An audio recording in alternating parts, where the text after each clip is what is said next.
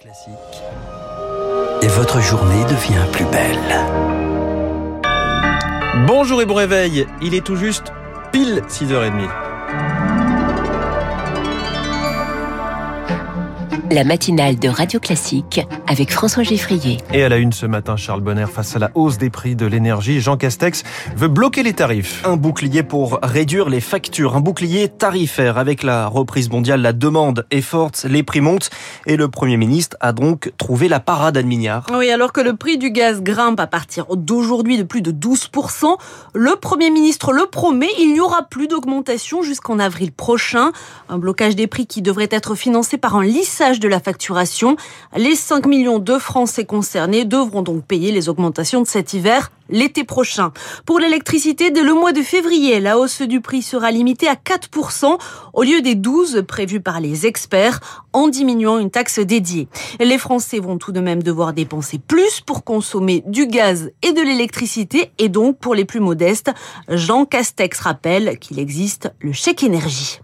C'est versé au mois d'avril chaque année en moyenne 150 euros, ça dépend du, revenu des personnes. Ça, ça reste. Et donc nous faisons un effort supplémentaire, 100 euros euh, le 1er décembre. Là aussi, euh, si euh, les mesures que nous prenons, mais je pense qu'elles auront un effet, ne sont pas suffisantes, nous revaloriserons le chèque énergie.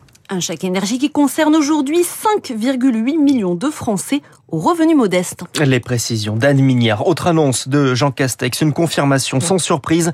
La réforme de l'assurance chômage entre en vigueur aujourd'hui. Et on va voir concrètement ce que change cette réforme aujourd'hui avec le journal de l'écho dans 5 minutes. Dans le même temps, Xavier Bertrand s'exprimait hier soir également. Le président des Hauts-de-France passe à l'offensive. Interview sur France 2 hier et dans le Figaro ce matin. Le candidat à l'élection présidentielle appelle ses concurrents à se ranger derrière lui car, dit-il, il est le seul à être capable de battre Emmanuel Macron. À ce stade, le match entre candidats de droite sera départagé par les militants. Un bureau politique doit déterminer les conditions du congrès LR euh, qui se tiendra le 4 décembre prochain.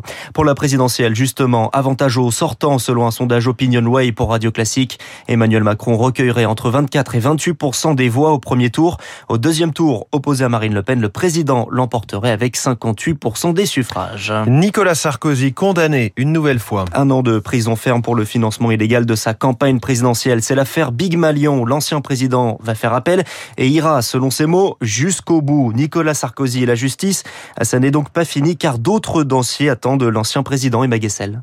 En mars dernier, c'est pour l'affaire dite des écoutes que Nicolas Sarkozy avait déjà été condamné pour corruption et trafic d'influence. Trois ans de prison, dont un ferme, pour lesquels Nicolas Sarkozy avait fait appel. L'ancien chef d'État est également soupçonné d'avoir financé une partie de sa campagne de 2007 grâce à des fonds venus du régime libyen de Muammar Kadhafi. Dans cette affaire, il est pour le moment mis en examen. Enfin, dans le viseur de la justice, les activités de conseil de Nicolas Sarkozy en Russie. À la suite d'un signalement du service de renseignement financier Tracfin, une enquête préliminaire pour trafic d'influence a été ouverte par le parquet national financier à l'été 2020. L'ancien chef d'État a touché 500 000 euros d'une société d'assurance russe. La justice cherche à vérifier si Nicolas Sarkozy a seulement agi comme consultant, ce qui serait parfaitement légal, ou s'il s'est adonné à des activités de lobbying potentiellement délictuelles pour le compte d'oligarques russes. Et Maguessel. Le ministère de l'Éducation dévoile le calendrier du bac. Pour les filières générales et technologiques, les premières épreuves commenceront le 14 mars. Les dernières avec le grand oral entre le 20 juin et le 1er juillet. La fin d'un mystère vieux de 35 ans. Le tueur en série, le Grélé, retrouvé mort, soupçonné de cinq crimes entre 1986 et 94.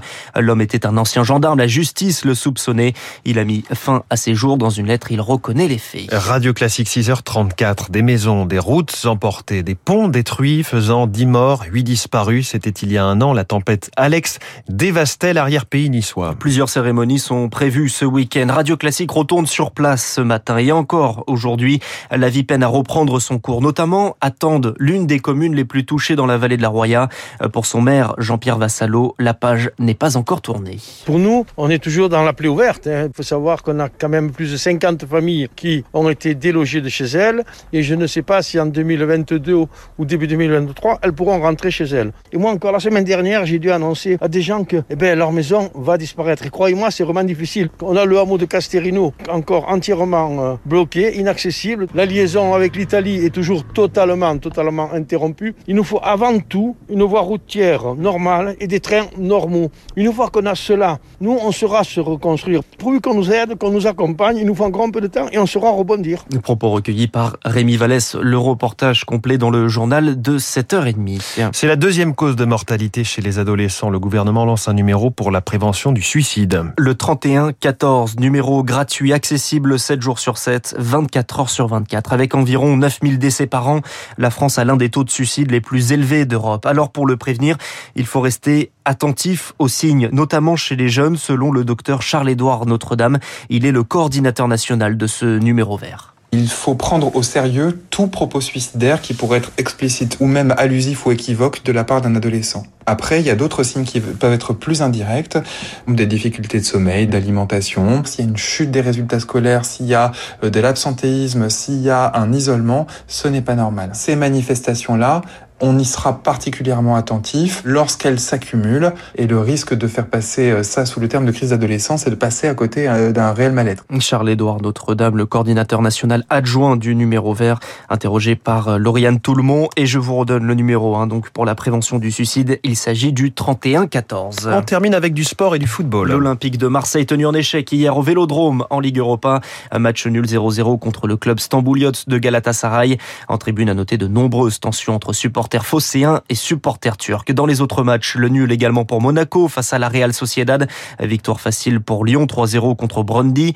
Et de même, victoire pour Rennes, mais en Conférence League, 2-1 contre Arnhem. Merci beaucoup. C'était le journal de 6h30 de Radio Classique avec Charles Bonner, comme tous les matins. Dans 25 minutes, le prochain journal, ce sera celui